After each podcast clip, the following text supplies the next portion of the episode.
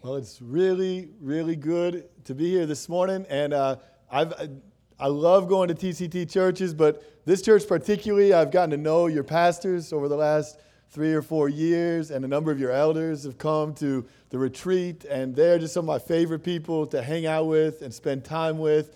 And then the last two days, just being here at the church, uh, meeting different people has been so encouraging, and I'm so just seeing you and worshiping with you this morning and seeing what God is doing here in, in Bowling Green is just, I'm just really, really encouraged and really thankful.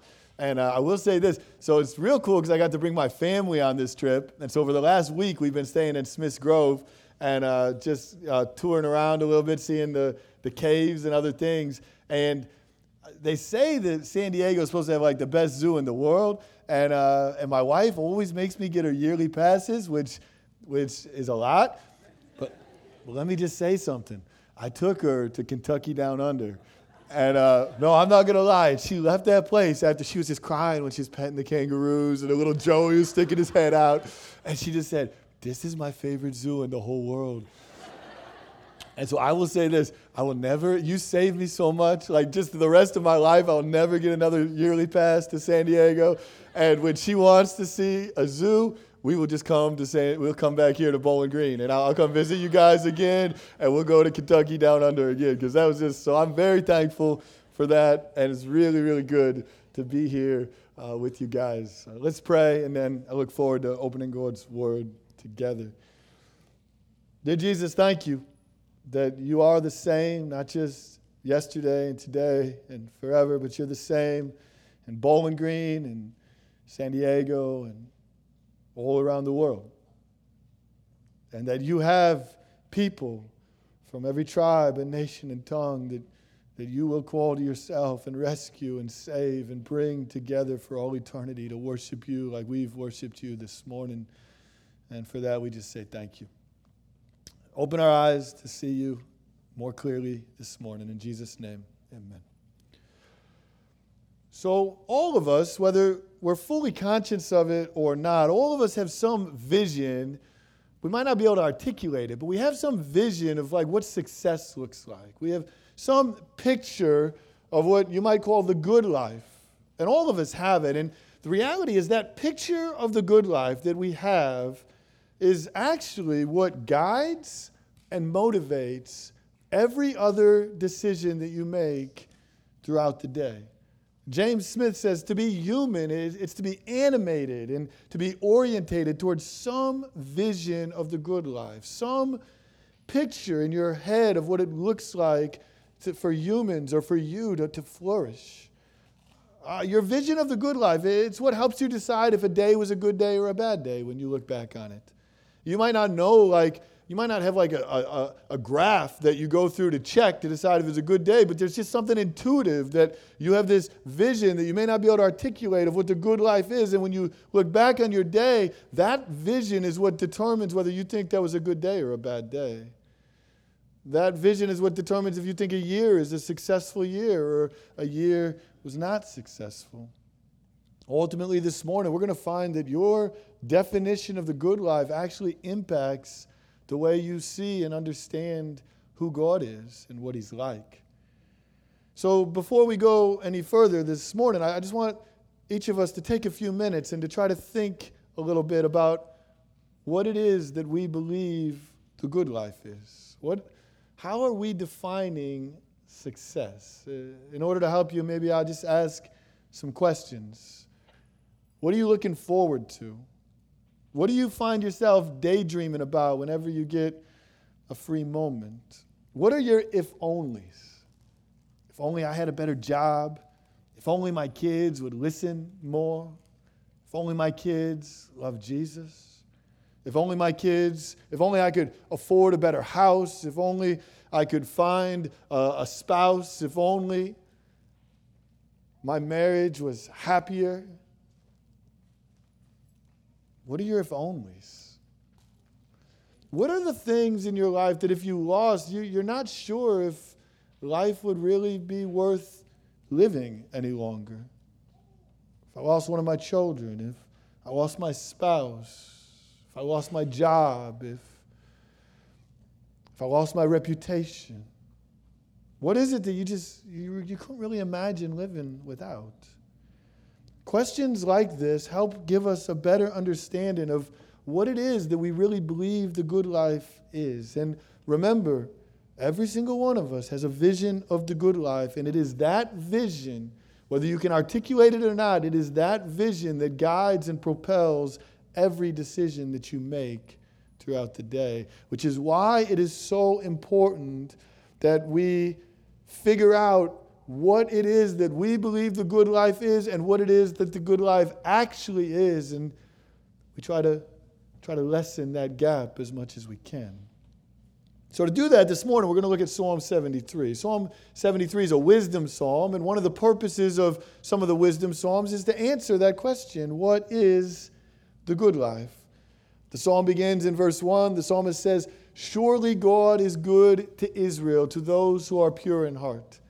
This is just like a truth that the psalmist has had, like, just ingrained into him since he was a little kid. Some of you are probably familiar with that. Some of you have probably been to churches or, or maybe grown up in a church where somebody would say, God is good, and people would just say, all the time right? It's just like ingrained in you from the time you're little. God is good. And the psalmist, like, he, he gets ready to pen this psalm and he's going to, like, I'm going to start with what I've been told since I was a little kid. I'm going to start by just writing that down. Surely, what I've been told since I was a kid is true. Surely, God is good to his people. That's as far as the psalmist gets until he finds himself running into a problem. And here's what the problem that he runs into is the psalmist can't seem to understand this. If God is really good to his people, then why aren't I living the good life? You ever feel that way? You ever wonder if God is really good to his people, then why is my life so hard? If God is really good, why do you let my parents get a divorce? If God is really good, then why is He letting my children that I prayed for since they were little babies rebel against Him? If God is really good, why can't I afford just to pay my bills? If God is good, why did my spouse leave me? If God is good, why am I dealing with this sickness, this this chronic illness that I can't escape. If God is good, why am I so sad? Why am I so anxious? Why am I so frustrated? Why am I so depressed? If God is really good, why is my life so hard? That's what the psalmist can't, he just can't seem to figure out.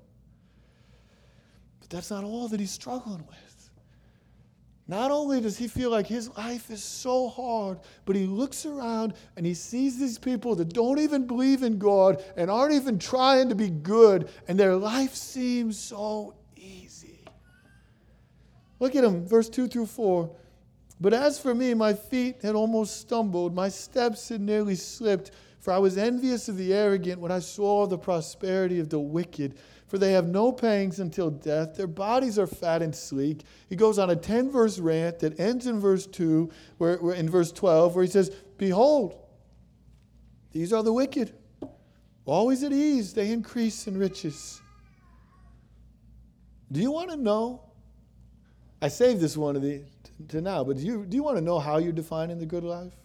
I got a real easy one for you. You want to know how you're defining the good life? All you got to do is look at what it is that you envy. Whatever it is that you envy, that is how you are defining the good life. Here you can tell the psalmist has defined the good life as a life of comfort and riches and ease. That's how he's defined the good life. And you can tell it because that is what he is envying. And what the psalmist can't get his mind around is that if God is good to his people, and if the good life is a life of comfort and wealth and ease, then why are the wicked living it and not him? Now, here's the crazy thing for the psalmist, it's not really about comfort and wealth and ease. That's not really what he's struggling with. That's what he believes the good life is, but that's not his deepest struggle. His deepest struggle is that he doesn't, he, he's, he's struggling to believe that God is good. That's what he's really struggling with. He wants to believe God is good. That's why he starts the psalm, Surely God is good to Israel. But he can't bring himself to actually believe it because he doesn't believe that he's living the good life. That's why in verse 13, he just he lifts his hands in the air and he just says, All in vain. It's all in vain that I've kept my heart clean and washed my hands in innocence. For all day long, I've been stricken, rebuked every morning. You see his logic? Surely God is good to his people. If God is good to his people, to the pure in heart, then I will keep my heart pure so that God will be good to me. And if God is good to me, then he'll give me the good life. And so, if I'm not living the good life, there can be only one explanation for that. And that is that God really isn't good to his people.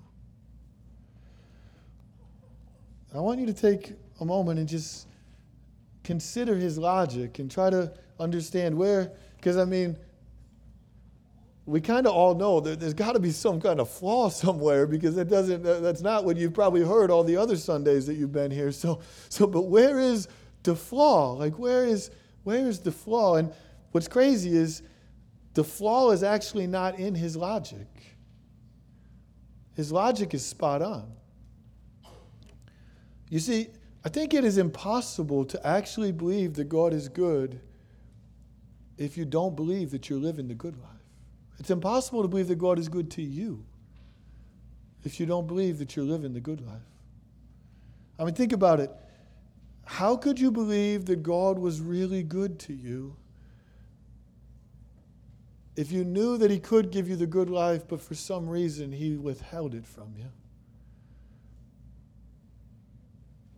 That idea of God withholding from us.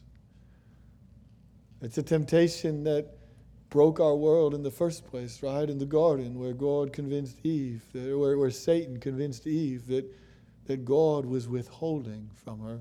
Remember the first thing he said? Did God really say you can't eat from any tree?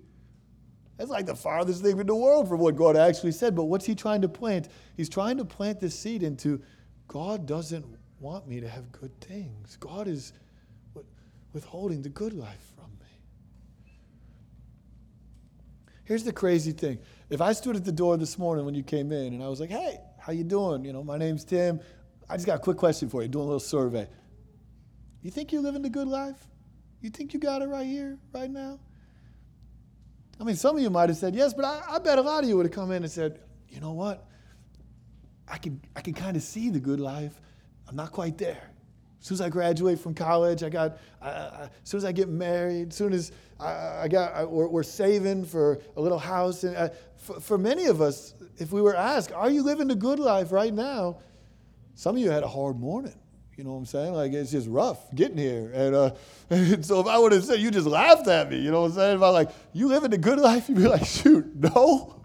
No, I'm pretty sure if you saw me this morning at my house, you'd know I wasn't living the good life. You wouldn't even ask that question. I mean, I mean, like, like a lot of us, when we think of the good life, we don't necessarily like think a picture of our life is in the dictionary next to it. You know, that, that's just not what we're we're necessarily thinking. And you wonder why you find it so hard to believe that God is good. You wonder why you wrestle and struggle to just really in your heart be able to affirm that God is good. I'll tell you why. You will never be able to truly believe that God is good if you do not believe that you are living the good life.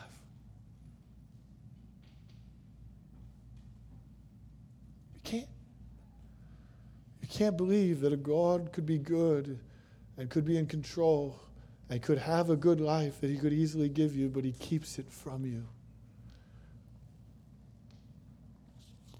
That's where the psalmist is at. What I'm trying to say is this the problem was not with the psalmist's logic, the problem was with the way he was defining the good life.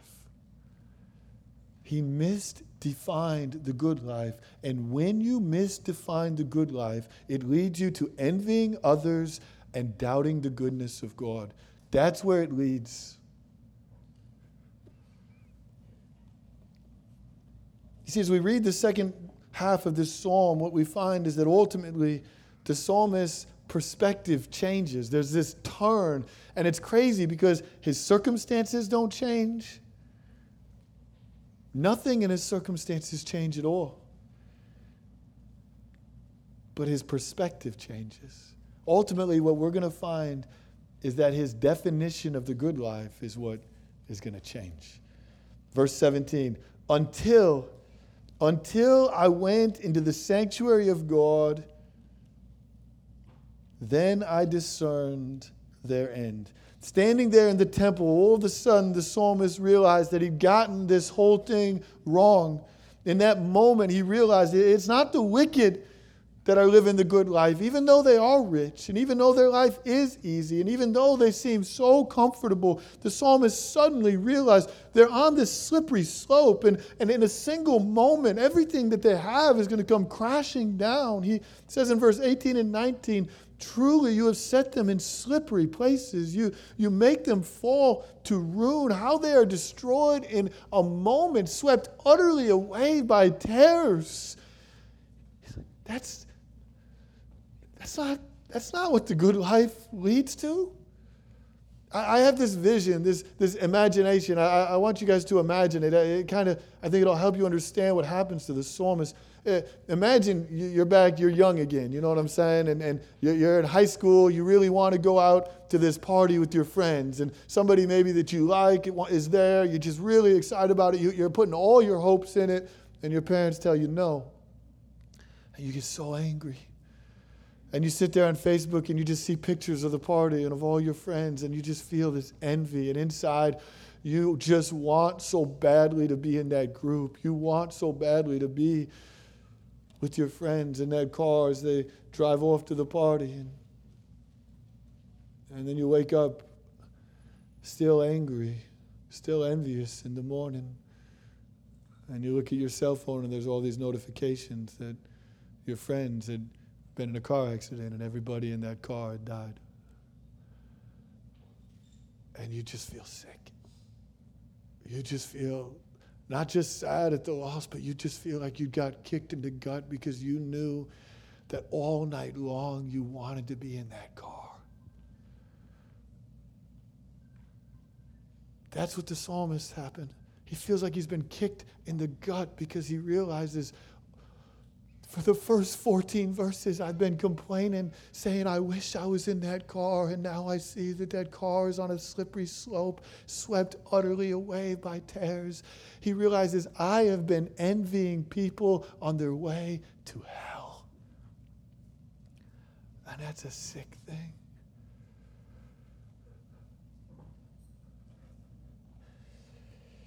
Verse 21 and 22, he's stunned and he just says, When my soul was embittered, when I was pricked in heart, I was brutish and ignorant. I was like a beast towards you.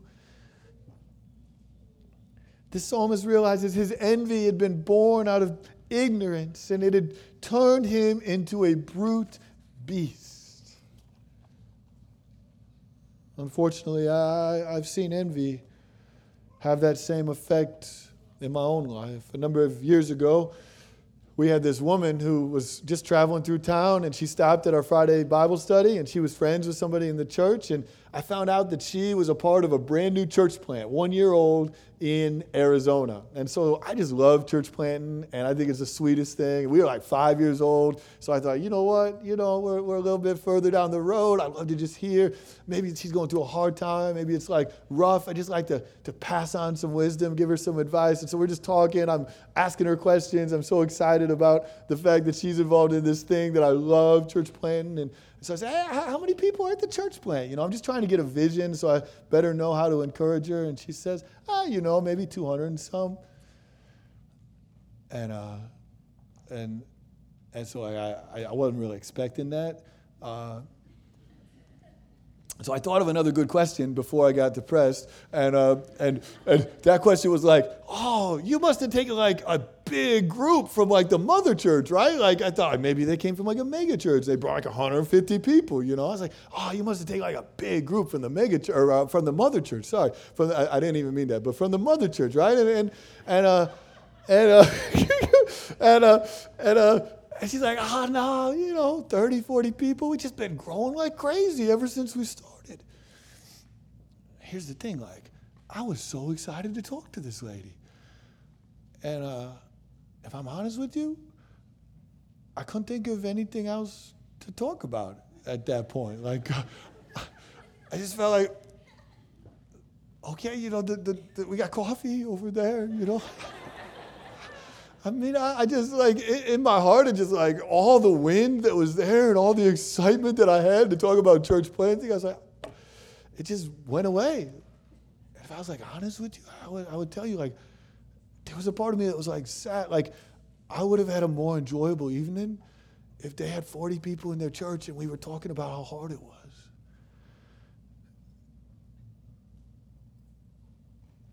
what I'm really trying to say is like I, I think I would have enjoyed the evening a lot more if like their church looked a little bit more like our church. And uh, and all you have to do is say that out loud to know just how ignorant and brutish it is. I mean, it is so much better that they had started at 40 and grown to 200, and people were hearing the gospel, and God was doing amazing things. This was such good news. It was way better than if they took 150 people from a mother church. It was way better. But I was sad.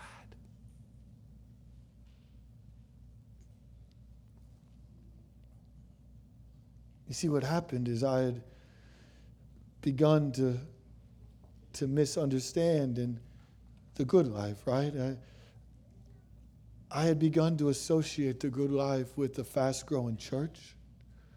And what I was struggling with was why we worked so hard and tried to do everything we could, and it just wasn't happening.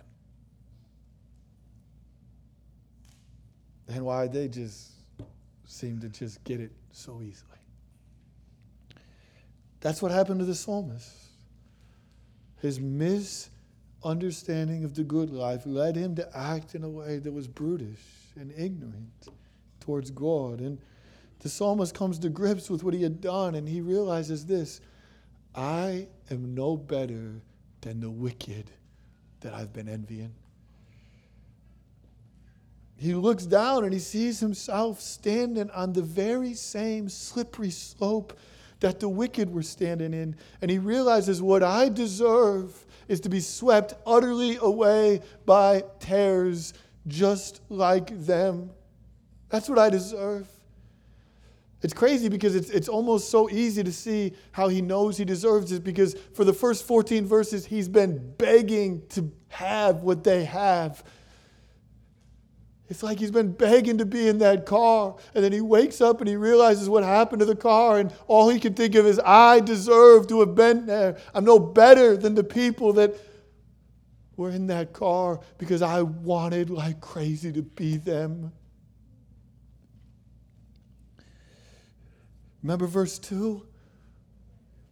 But as for me, my feet almost slipped. Why did his feet almost slip? Because he realizes I'm on the same slippery slope as the wicked. But for some reason, their feet slipped and they were swept utterly away by terrors, but my feet didn't. They almost did, but they didn't. And he tells us why in verse 23. He says, Nevertheless, I am continually with me. You hold me by the right hand. You guide me with your counsel, and afterwards you will receive me into glory. You see what happened? Do you see what happened when the psalmist's feet began to slip? Do you see how he escaped being destroyed in a moment for his ignorant and brutish distrust? The psalmist looks up and he realizes, I was slipping in the same group as them, but you were continually with me. And as my feet slipped, you reached down and you held me with the right hand. That's it. The only difference between me and the wicked is your hand grabbed my hand and you would not let me go, even when I was begging you to let me go. I'd rather be with them. I kept saying it, I kept saying it, but you held me anyway and you wouldn't let me go. That's the only reason my feet didn't slip.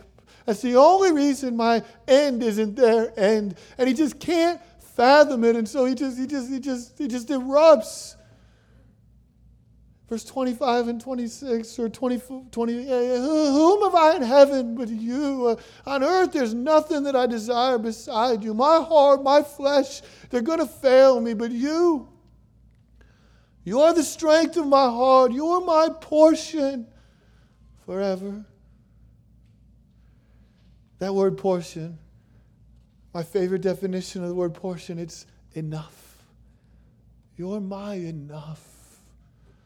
I've been wanting their portion. I've been begging for their portion. And it's because I was blind and brutish and ignorant. And now I see that you are enough for me. You're my portion. I want you. In verse 28, he finally brings the psalm to a conclusion with this But as for me, it is good to be near God. NASB says, But as for me, the nearness of God is my good. Do you see what's happened? The psalmist's entire perspective has changed, and now he finally understands what the good life is. At the beginning of the psalm, there was a lot of things that he desired beside God, right? At the beginning of the psalm, he seemed very concerned about his flesh and his heart, right? At the beginning of the psalm, he thought the wicked were the ones who were enjoying the good life. But all of that's changed now. Now he knows the truth. The wicked are sliding down towards an eternity of suffering. And the only thing that kept him from falling with them was that his God was beside him, that he held him by the hand. And finally, he gets it and he just sits there and he brings it all to a conclusion, but saying, But as for me, I wanted to be like them, not anymore. But as for me, the nearness of God is the good life. Not wealth, not comfort, not ease, not no pains until death. The nearness of God to know. To know that He's with course, that, that does leave us with the question how? How could a holy God be good to such a brute beast as the psalmist? It, it, makes sense that God is good to the pure in heart, right? Surely God is good to Israel, to those who are pure in heart. We, that makes sense. But what did the psalmist say? He said, As for me, my heart was embittered. He doesn't have a pure heart. So if God is good to the pure in heart, then how is he good to the psalmist? How could the God, a holy God, give a brute beast with such a hard heart who begged him to let him go with the wicked? How could he give him the good life? You ever asked that question? You ever done something so brutish, so ignorant, that you just found yourself wondering how God could possibly still love you. You ever done something you never imagined yourself ever doing? And now you think, I don't even like me anymore. I don't even want to be around me anymore. How could God really want to be with me? Why would He hold my hand? This psalm is actually meant to leave you asking that question. For centuries, Psalm 73 leaves us and left God's people with this tension, wondering how on earth God would answer this question and alleviate this tension. How could a holy God be good to a brute beast? That's the question this psalm leaves you wondering. For centuries, they waited until one day the sanctuary of God left heaven and took on flesh and came and dwelt among people. And the Bible tells us that unlike anyone else, Jesus was truly pure in heart. And that means that he deserved the good life. In fact, for all eternity, Jesus had been experiencing the good life. Remember how we're defining the good life, the right definition? The nearness of God. What does John 1:18 says? For all eternity, Jesus lived in the lap of the Father. He knew the good life. He deserved the good life. But he left the lap of the Father and he took on flesh and he came to earth and he dwelt among the wicked. And you know what he saw? He saw the wicked seemingly getting away with everything. And you know what kind of life he lived? He lived a life that was stricken, smitten by God, and afflicted. Foxes had a better life than him. They got holes, birds got nests. He had nowhere to lay his head. Still, unlike the psalmist, he never complained. He refused to distrust in the goodness of God, and he never envied the wicked. Nevertheless, even though he never envied the wicked and he had a pure heart and he never distrusted God, nevertheless, Jesus found himself standing on a slippery slope. Within five days, he went from being hailed as the Messiah in the temple to being crucified naked outside the city on a cross. That is a fast fall. That is a slippery slope. And as he hung upon the cross, Jesus found himself slipping further and further down towards the dreadful wrath of God. And in the hour of his greatest trial, when he needed God the most, the one who had been by his side for all eternity, the one who had always held him up by the hand, let it go. He let it go, and Jesus found himself falling headlong into judgment. Make no mistake, on the cross, Jesus was swept utterly away by terrors. In a moment, he stopped experiencing the good life as the nearness of God forsook him, and he found himself enduring all by himself the judgment of the wicked. It's from this place that he cried out, My God, my God, why have you forsaken me? Finally, the tension of Psalm 73 is relieved as the innocent Son of God gives up the good life so that he might offer it to brute beasts like us. There at the cross, the Father lets go of the Son whose heart was pure so that when you and I began to slip, He could reach down and hold on to us. There, God turned His back on His only Son so that He might be continually with us. There, Jesus left the Father's side so that He might bring us to it.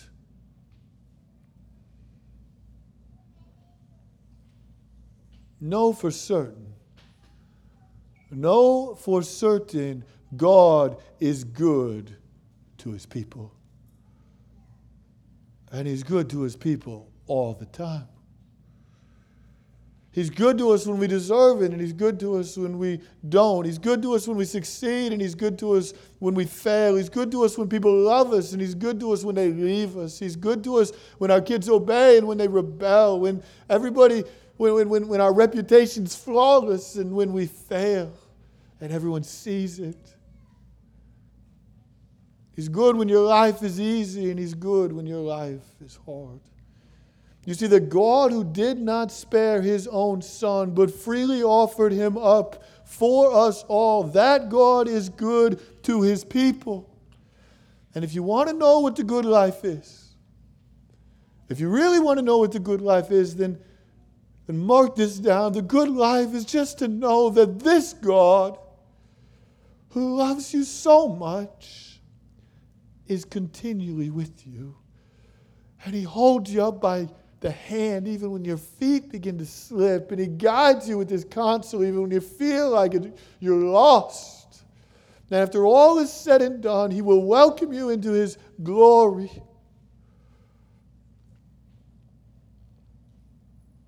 That's the good life.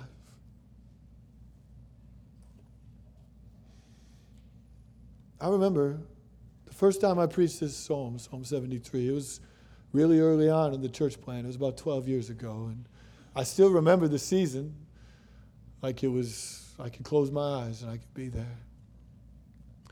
We, uh, we have a Bible study with homeless people on Friday nights at my house. And my wife and I have never been able to have children of our own. And uh, one day, this, this woman uh, came and she told us that she'd been raped by her ex boyfriend and uh, that she wanted to know if me and Abby would adopt her little baby. And, and so, of course, we, we, we told her yes, we would, we'd love to. And we started going to all the doctor's appointments with her. And and you know we threw a threw a big like baby shower and you can only imagine like a, a, a, sweet church you know like like your church is how, how they would gather around they gathered around my wife and they were just so nice to her and just like lavished us with gifts and with celebration and with joy as we realized we might get something we never knew if we would ever get to experience and that is to hold a baby and to raise a child and so a few months later, the baby was born. Her name was Cynthia, and we went to the hospital and we picked Cynthia up and we brought her home. And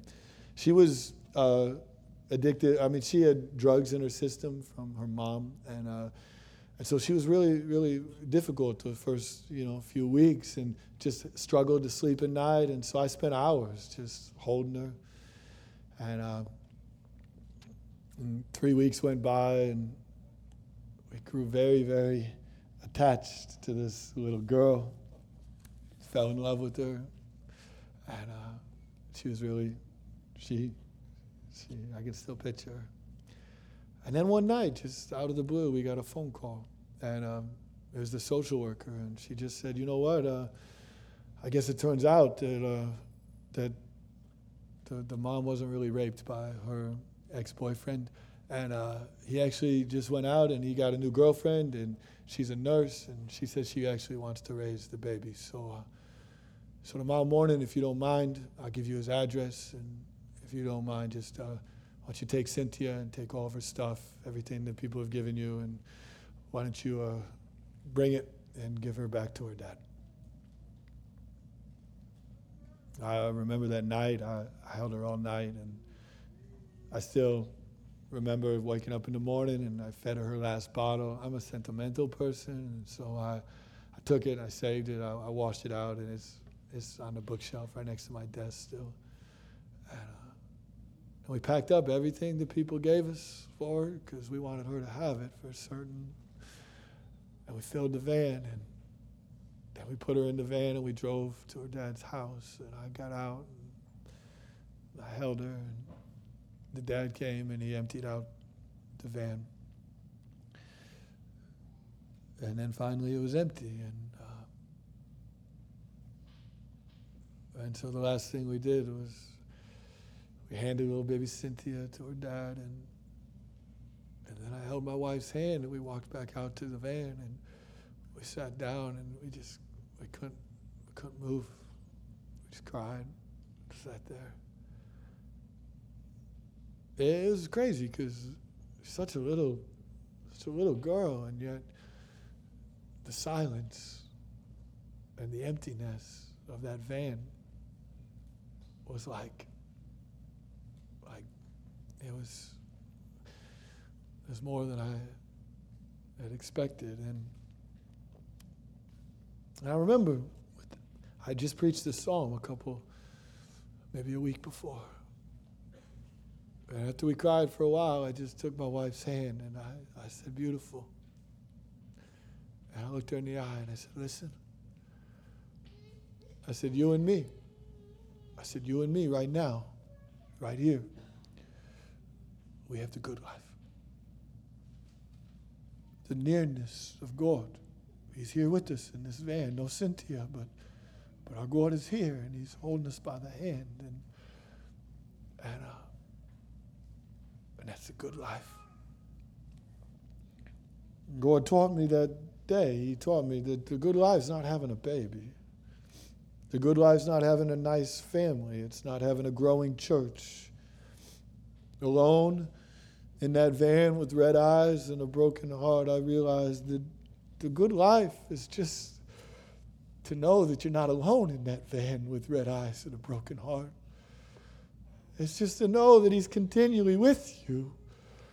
And that when you feel like you're about to slip and fall, He's holding your hand. And when you feel lost and dark and confused and sad, He's guiding you with His counsel. And when you feel like the brokenness of this world is just too much and you don't know how you're going to make it, you can remember that one day He will welcome you into his glory, and all that is lost will be restored, and you will look him in the face, and those tears that won't stop, he will, he will lift your chin, and he'll say your name, and he'll wipe them away, and they will be no more. Because everything that ever made you cry will be no more, and everything you lost will be restored. And you'll look at him and you'll know He's worth it. He's enough. Then you will say, no longer by faith, but by sight, Whom have I in heaven but, but you? Jesus said, On earth, all those things I cried about, they're nothing compared to what I am beholding right now. Now I see it all came from you. It was all in your heart. It was all spoken out by your word. You held it together as long as I needed it, and you took it away when I needed it no longer. It's always been you. It's always come from you. You've always been enough. You've always loved me. You've always been for me. You've always been with me. You, you, you, gave your life on the cross so that instead of slipping to my death with the wicked, you could pull me up to yourself and wipe my tears away.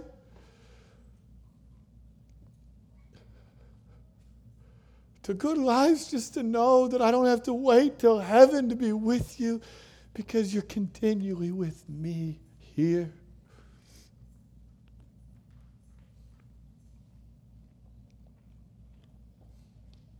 So before we get any further, in our lives, let's just take some time this morning and let's just make sure that we rightly understand the good life.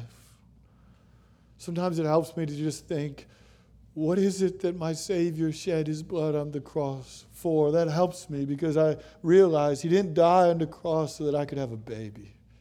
He didn't die and shed his blood on the cross so I could have a bigger house or a better job or more obedient kids or a happier marriage, as good as all those things are. My Savior didn't give up the good life for that. He gave up the good life so that he could bring me to God, the righteous for the unrighteous suffering so that he could bring me to God and offer and invite me into the good life that he had enjoyed for all eternity. That's what he died for. Not comfort or ease or, or a house or a family or the size of your church or people like you or not. That's the, the good news is this you can leave here this morning however you came. And whatever you're going to, you can leave here with the good life. And you can leave here with a good life that nothing can take away from you. And nothing can separate you from. A good life that is completely independent of your circumstances and cannot be taken away or thwarted, not by your own failures or by anybody else. And so I pray that you will leave here knowing and remembering that your God is continually with you. That when you feel yourself slipping, He's there holding you up by the right hand that when you feel confused and anxious and lost, He guides you with His counsel, and that when all is said and done, the end is going to be you welcomed in to His glory to experience the good life, not by faith, but by sight for all eternity. And so I pray that each of us this morning that when we find ourselves tempted, we can just say with the psalmist, But as for me, This world is like every advertisement and every commercial and every voice you ever hear. It's just they're telling you a different definition of the good life. And you just stand up and you say, But as for me, but as for me, the nearness of God, that's the good life. That's the good life. Amen? Let's pray.